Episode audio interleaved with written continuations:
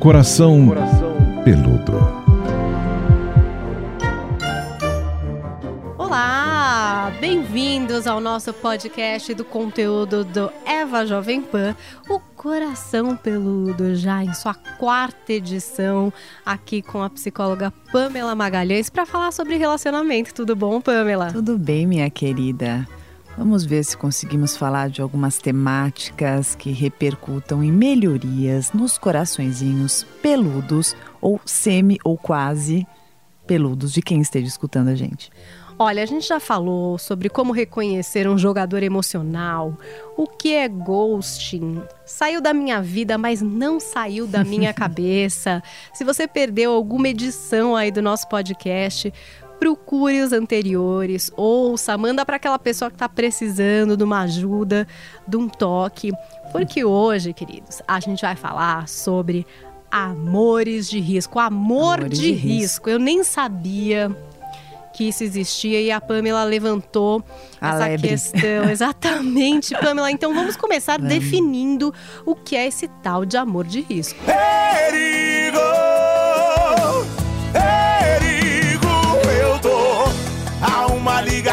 de distância de você. Mas se eu te ligar, a gente vai correr. Perigo, olha a gente voltando pra zona de risco. Primeiro, eu acho que tem várias interpretações para a temática. Então, claro que eu não vou abordar todas aqui. Quando eu falei sobre amores de risco, como a gente faz tudo aqui, gente, bem no espontâneo, né, Paulinha? Assim, pensamos num tema, vocês sugeriram e aí a gente fala. Nós estávamos falando de matemática e apareceu a possibilidade da gente falar sobre os amores de risco, que, não, ao meu ver, são aqueles amores em que nós realmente podemos ficar vulneráveis o suficiente para nos prejudicarmos. Porque a vulnerabilidade nas relações, nas paixões, nos amores, ela acontece.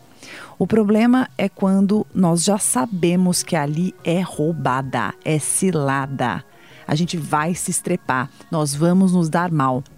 Ou porque já nos demos mal, né? Já nos relacionamos e já soubemos ali do enredo, ou porque já observamos prenúncios de possibilidade de insucesso, seja pela personalidade do indivíduo, seja pela intenção que ele tenha, seja pelo caráter que exista, seja pelo histórico já ocorrido.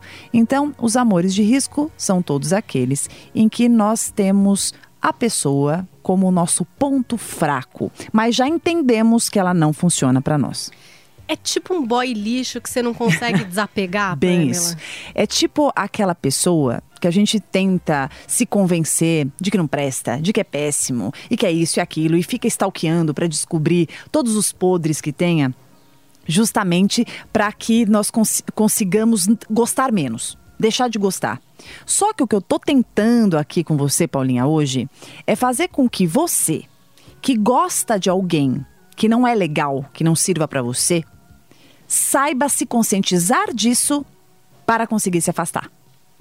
Se ligar. Isso. Então, assim, eu gosto, mexe comigo. E assim, não importa se você tá super bem, tá? Porque tem gente que é o nosso ponto fraco sempre. Você tá super Ai, bem, gente, tá tocando a vida. com medo e- disso aí que você falou. Pois que é, é. uma pessoa que pode aparecer, por exemplo, você tá super bem, Isso. até de repente com alguém, vivendo Superada, uma né? legal, aí pode acontecer dessa pessoa Uhum. vir, Assombraçãozinha. ai, que horror. Total. Então, se eu entendo que é uma relação de risco, porque às vezes a pessoa é legal, entendeu?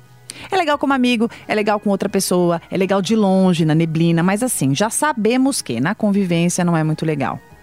Ah, porque trai, ah, porque é mentiroso, ah, porque é uma pessoa controladora, ah, porque é ciumento extremamente possessivo, ou porque é uma pessoa que é oportunista, ou porque é uma pessoa que não consegue se comprometer. São N as razões. Então, sabendo disso, gosto, não me faz bem, então mantenho distância. Por quê, Paulinha? Porque Além da gente ficar fazendo as campanhas com as amigas, com os amigos, pra tentar se convencer que não gosta e tal, e não adiantar em nada, né? Porque no primeiro encontro já, né? Tananana, não funciona. Eu sabendo do risco, Não vou naquele cafezinho do nada, no meio da tarde, sabe? Despretensioso. Não vou dar aquele like Isso. depois Ah, uns chops. Nossa, gente, outra. Só pra ver se recebe um oi. Não, porque você sabe, você sabe que é quando você sabe que é de risco, e aí você tá, tá tocando tua vida, tá melhor. Aí você tem aquela sensação de que, ai, nossa, tô super bem, né? Não, sabe, nem, nem penso mais na pessoa. Mas sei lá, lembrei da pessoa. Aí vai lá, dá aquela stalkeada, vê e começa a curtir. Não comenta, não fala com a pessoa diretamente, mas fica curtindo várias. Aí, obviamente, que o outro lá, né, acorda da tumba e aí manda pra você a mensagem, oi sumida. E aí entra no risco. Então, assim, gente, não mexa. Sabe aquela história de você mexer com a, com a varinha curta? Na onça, né? A Não onça. cutuca a onça Não com a vara cutuca curta. a onça com a vara curta. É isso que eu queria lembrar. Agora, bom, tem esses relacionamentos que você tem esse feedback inicial, assim, né? Tipo, bom, esse aqui eu já vi, olha que complicado, como foi tão difícil. Bem, acho ele gato, mas enfim, vou Isso. evitar a fadiga e tal. Agora, e quando a pessoa meio aparece e é uma paixão, aquela que some o seu chão, assim. Avassaladora. Você nem sabe se a pessoa é boa, se é ruim, se é nada. Você só sabe que é totalmente de risco porque você está entregue. Eu falo que é quando só o coração participa, né? O cérebro foi dar uma volta. É, acontece o seguinte: nós somos passionais, hein, mano? na maioria das vezes somos passionais e nós nos apaixonamos. E quando rola esse lance de pele de química, é bonito eu falar aqui, eu posso ficar falando cinco dias com você. A questão é que quando acontece é muito difícil. Por isso que eu digo que, claro, na hora que aconteceu, não adianta ficar forçando pra você, aí pensa agora, tal. Aconteceu, aconteceu, né? Não vai ter como, como é, apagar o que já foi escrito. Agora, o que a gente pode fazer é ficar atento com esses comportamentos e perceber um pouco, né, qual, qual é o andar da carruagem, para que a gente não alimente o que, o, o que pode virar a ser, o que pode permanecer. Né? Aconteceu, aconteceu. Me apaixonei, apaixonei. Mas existem paixões que não são viáveis. Ah, foi uma delícia na hora que aconteceu. A gente tem uma química incrível, mas não tem estabilidade. Mas a pessoa também me faz sofrer muito. Mas eu tento é, que as coisas sigam de uma maneira e no final a pessoa faz que siga de outra. Então, eu acho importante assim, análise de todo o contexto. Senão, eu fico naque... eu fico só olhando um pedaço. Eu falo muito isso para meus pacientes. Gente, não olhe só um pedaço da história. A gente não pode analisar uma relação só com só com um pedacinho. Sabe, só um trecho edi- editado. Eu tenho que olhar tudo. Eu tenho que entender o histórico, eu tenho que entender quem é essa pessoa, porque essa pessoa não é só como ela funciona no sábado. Essa pessoa é como ela está na semana inteira, nos meses, nos anos que foram e que virão. Então, olhe o todo, né? Existem relações que sim, vão mexer muito conosco, vão tirar a gente do sério, mas que não são relações que nos fazem bem. Senão a gente fica alimentando ciclos destrutivos. E por isso a gente tem tantas relações tóxicas, abusivas por aí e tanta gente sofrendo com, com pessoas que são perversas, com pessoas que são manipuladoras, com pessoas que são estrategistas, com pessoas que são super egoístas. Então, usam a, a outra como uma marionete, né? Como é, um elemento de stand-by. Por aí Tem- vai. Você acha que tem gente, Pamela, que, por exemplo, tipo isso, tá? Fica muito apaixonada, é uma apaixonite louca, assim.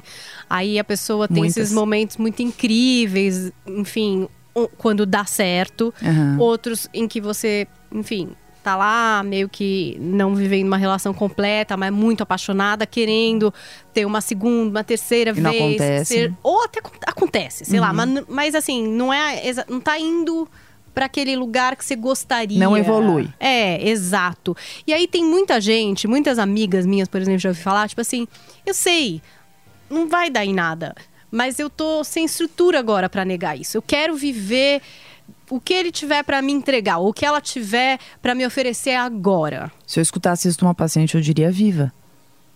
Até porque eu acho que o que pode parecer problema para mim não é para você, não é um problema. Tá? O problema é só quando eu identifico que isso é um problema. Então, é, eu penso que a gente só tem que mexer nas coisas, só tem que efetivar alguma mudança quando nós estamos nos sentindo mal e lesionados. Se todo mundo está apontando para você que a tua relação não é saudável, mas você está super feliz e bem, então assim, todo mundo tem uma impressão, todo mundo está sofrendo e você não. Ah, mas é lógico, mas é claro, gente. Isso é um princípio para todo mundo que está escutando e fala, ah, eu quero carregar falando para terapia, minha amiga, minha mãe, meu pai. Se a pessoa não identifica o problema, o problema não existe. Isso é super polêmico que eu tô falando, mas assim, é factível, tá, gente? Eu sou terapeuta. Quando entra ali alguém carregando outra pessoa pra terapia e eu vejo que a pessoa não quer, eu não forço nem um pouco. Olha, é o seguinte, quando você enxergar isso, se você enxergar, eu tô aqui. Agora, eu não posso ajudar quem não queira ser ajudado. Agora, se a pessoa vive isso que você está falando e está percebendo um sofrimento e É fica falar. Tem ambivalente. gente que até percebe, mas fala. Ai, mas eu quero muito, sabe Então, assim? mas aí, quando a pessoa percebe um sofrimento e ela tá, né, do, por outro lado, dividida, porque, ah, eu tenho uma migalhinha ou eu tenho alguma coisa que é boa, tal, aí eu acho que tem um núcleo de carência por trás, eu acho que tem uma baixa autoestima, eu acho que são pessoas que se contentam com muito pouco, são pessoas que têm a internalização do amor bastante equivocada, então são pessoas que estão acostumadas a, a, a ter muito pouco da vida. Então, é como assim, eu nunca tenho nada, então quando eu tenho, pelo amor de Deus, não tire isso de mim. Então, a ideia é, se há um sofrimento e a pessoa percebe isso e pede uma ajuda, aí sim. Então, assim, vamos entender que dá pra gente ampliar esse repertório, que você merece muito mais. Então, qual é o posicionamento? Se você me permite, quero dar até um exemplo de um caso que é uma moça muito especial em todos os sentidos e ela gosta muito de um cara e esse cara é, nunca foi recíproco nesse sentimento. Ela tem mil virtudes, né, assim, para quem vê de fora, mas ela não se apropria. Então, eu posso ser a mulher mais inteligente, interessante, linda do mundo, se eu não entender isso, se eu não for consciente disso, isso não existe. Só existe para os outros, não para mim. Logo, ela gostava muito desse cara, esse cara tinha uma relação e tinha ela como amante, aí ficou nessa história, ele- ela queria que isso revertesse, nunca revertia, continuava nessa situação, até que num dado momento ela fez que fez que fez anos. Até que o cara resolveu topar dela, mas também por contingências, né, de insatisfações que ele tinha e de uma mulher que estava ali de oito por ele, né? Nesse dado momento, ela vem para mim no consultório, me traz essa história e eu começo a convidar esse homem para participar também das sessões. E eu percebo, hoje eu atendi, e eu percebo um, um movimento interessante, assim, dela sempre fazendo, fazendo, se antecipando e vai se contentando com muito pouquinho. E ele verbalizou, achei que foi muito rico para nós todos escutarmos. Ele se escutar, ela escutar e eu também. E ele diz assim: não, porque a fulana, ela. hum, ela faz muitas coisas pra mim, são viagens, são jantares, surpresinhas, papapá, recadinhos, mensagens, textos, fotos, e eu faço o que ela precisa, que é, que é inseri-la aos poucos na minha vida. Veja que interessante que nós vamos condicionando a nossa relação, que contamos também para o outro o que nós precisamos. E esse outro também vai entendendo que nós precisamos de muito pouco E entrega pouco, né? e entrega pouco. E aí a gente fica com esse conflito, esse conflito de reciprocidade. É complicado, complicado uma situação dessa. Mas eu acho que muita gente faz isso sem perceber, né? Tem Isso. gente que. A desproporcionalidade, esforço- né? Exatamente. Nesse esforço de conquista, é, num começo, claro que todo mundo tá lá dando o melhor de si, usando sua máscara mais bonita, né? E Uhum. Isso. tal. Mas tem gente que mantém esse padrãozinho Isso. meio que pra sempre, enquanto o outro fala: bom, tudo bem, deixa eu ver aqui o que é que eu preciso colocar nessa balança. Então, mas quando eu trago esse. Legal que você está falando, porque quando eu trago esse exemplo, é para quem está escutando começar a pensar como eu, como eu me posiciono na minha relação. Né? Nessa relação que de repente eu me queixo, ou eu sinto que eu poderia ter mais, eu gosto muito, eu sou apaixonada, eu tenho medo de perder. Por exemplo, nesse casal, ele até verbaliza. Ela é insegura. Ela tem ciúme. E, e quem olha de fora, nitidamente você vê um homem que tem uma percepção completamente fragilizada e distorcida de uma mulher que se coloca dessa forma.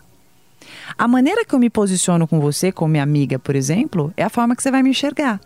Se eu não me valorizar, se eu não me posicionar, se eu não contar para você até onde você pode ir comigo, o que eu quero, o que eu preciso, se nós não tivermos espaço para acordos, que tipo de relação a gente vai ter? Então, os saldos relacionais, eles são de total responsabilidade do investimento mútuo.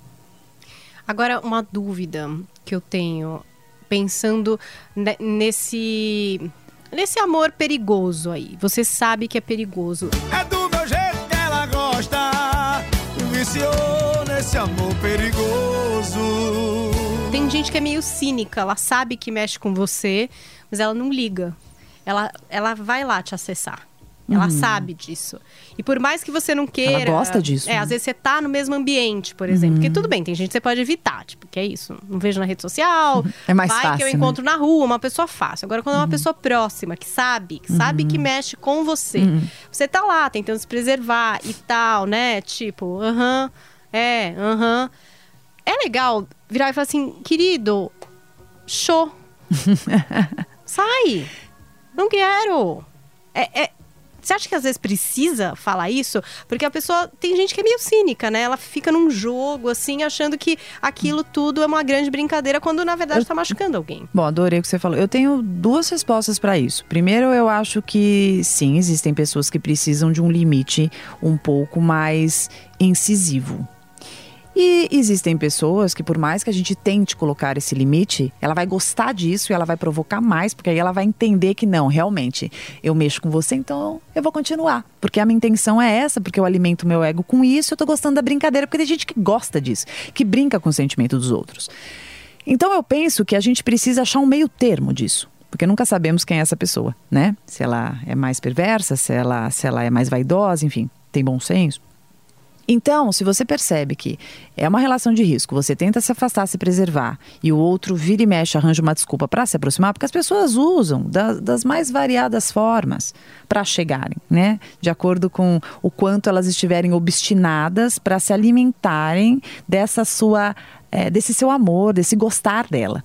Então, se for preciso, você vai colocar limite sim. Não acho que se expondo tanto. Acho que você pode colocar. Eu gosto muito da, assim, do feitiço quanto feiticeiro, sabe? Então, se é uma pessoa que você queria estar junto, por exemplo, queria estar junto com essa pessoa, mas nesse momento ela preferiu continuar com o parceiro, ou então não querer, não na solteirice, não quis estar comigo e tal. Então, se essa foi a opção dela e você tinha deixado bem claro que você queria uma coisa a mais, então na hora que ela tenta se aproximar do tipo, ah, vamos ser amigos, ah, só queria saber a dica da Netflix, blá, blá, aquelas desculpas esfarrapadas, você simplesmente, já sabendo que é uma relação de risco, você se posiciona assim: não gostaria de falar com você nesse momento, por exemplo.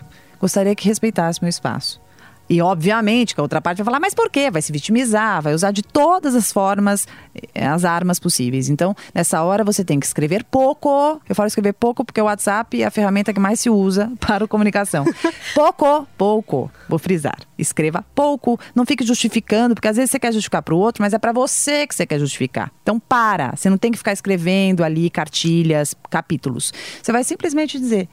Nesse momento não quero falar com você. Ah, mas por quê? Por quê? Porque quando você teve a oportunidade de estar comigo, isso não aconteceu, foi uma decisão sua, me respeite. Ponto, acabou do seu jeito e mantenha a distância. Não caia no conto do vigário. Não vai ficar escutando ladainha, não vai ficar dando chance para se enganar. A gente dá chance para quem a gente sabe que quer, que quer uma mudança, está mudando e tem uma proposta nova. E não tem Caso umas contrário, pessoas que são bem perversinhas, assim, que Opa. querem sempre aparecer de volta quando vê que a pessoa tá bem? nossa, mas aí, tipo, ao muito. contrário, vê você lá na rede social e aí você não tá mais postando Mas aquela lógico. frase inspiracional, Ah, putz. aque- sabe? Você já tá com. Ali, Opa. aí a pessoa volta. Ah, mas tenha certeza. O que mais tem? É, as pessoas hoje, né, elas estão muito ego. Ego, ego, ego, ego e superficiais no sentido relacional. Então, quando a pessoa é, vê, né, imagina, gente, vamos lá, uma pessoa que é imatura emocionalmente, que é outro tema excelente pra gente falar, é, maturidade emocional. Uma pessoa imatura emocionalmente, ela, ela pode ter vários subterfúgios de, de transtornos de personalidade, mas principalmente um imaturo, ele é inseguro. E todo inseguro precisa alimentar o ego, porque é um ego desnutrido.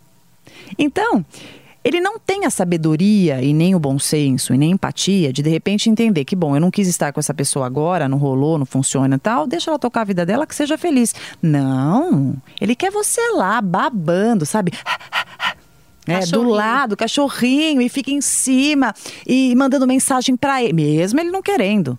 Porque é um exercício que alimenta, é um reforçamento de uma autoestima bastante ali é, desnutrida. Então, na hora que perceber que você tá tocando a vida, é mais ou menos assim: como assim? Não gosta mais de mim? Não vai mais, mais lamber meu ego aqui? Ilustrar minha vaidade? Como que eu vou viver sem isso? Não, eu quero. Cadê, cadê o meu, como fala, meu auditório? Eu quero meu auditório aqui, né? Batendo palmas pra mim. Então essa pessoa volta, né? Joga uma isca, E aí, se você não tiver esperto, se você não, não se ligar na história que eu tô falando do relacionamento de risco, você vai lá, você pega essa isca e cai na armadilha. Eu acho que a gente está precisando daquela hora das dicas essenciais para você se cuidar e não cair nessa desse amor de risco. E parabéns pra você que me fez entender que minha paixão não é você. Obrigado por demonstrar esse amor falso. Vamos no passo a passo. Então vamos lá. Acho que o, o primeiro passo é pessoal. Sua carência. Observe como está o seu amor próprio, como está o seu núcleo de carência. Porque, gente, ok, posso estar mais carente. Isso não é demérito, isso não é um defeito. Todos nós, eu, Paulinha, Companhia Limitada, todo mundo já passou por fase e passa por fases de mais vulnerabilidade, em momentos que a gente está ali mais mexido, que a gente está mais carentão. Tá? Se você estiver, cuidado, porque aquela história da carência é mais ou menos você ir ao supermercado com fome. Você compra tudo que você vê na frente, você gasta muito mais do que você precisava, né? e acaba levando um monte de coisa que só vai ali ferir teu bolso e ficar estocado no teu armário e se bobear, você nem vai gostar de comer. Então, primeiro, carência, amor próprio, observar o contexto relacional. Quem é esta pessoa que você insiste se relacionar? Qual é a história que você tem com ela? O que já aconteceu? Quais foram os desfechos? Depois disso, observe um pouco qual é o enredo da conversa que vocês têm que, que acontece? Porque se você começar a desmascarar alguma, algumas armadilhas, fica mais fácil para você não entrar nessa cilada. Porque se você percebe qual é a proposta da pessoa, tudo fica mais fácil para você. Por isso que eu gosto muito de quando você conversa com alguém, você já vai sacando qual é a intenção. Tá? E a última ideia que eu acho é se perguntar o que você quer da vida.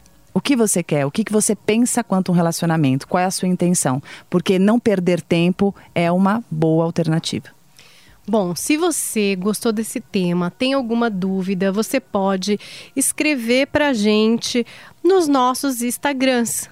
Isso. Todos estão lá. Tem o arroba Evanapan, tem... Arroba Psi Pamela da Pamela, tem também o meu, se você quiser trocar uma ideia lá, arroba Paulinha Carvalho JP. Você pode deixar a sua dúvida, o seu depoimento, a gente está colhendo vários, acho que vai ter que ter sempre, pelo menos no fim das temporadas, um podcast só de resposta de dúvida, porque já é estão bom. chegando algumas, eu estou printando e reunindo essas dúvidas. Uh, e claro que você pode ouvir esse podcast, recomendar para os amigos, todos estão centralizados lá em jp.com.br barra Eva na aba podcasts. A gente está viabilizando aí em todas as plataformas para você ouvir como lhe for confortável, porque aqui não é amor de risco, é amor real e oficial. Ótimo, é isso mesmo. E a gente volta no nosso próximo Coração Peludo com mais um tema de relacionamento e a presença sempre sensata da nossa fada sem defeitos, a psicóloga Pamela Magalhães. Obrigada, Pamela. Eu que agradeço, um beijo para todo mundo. Coração, Coração Peludo.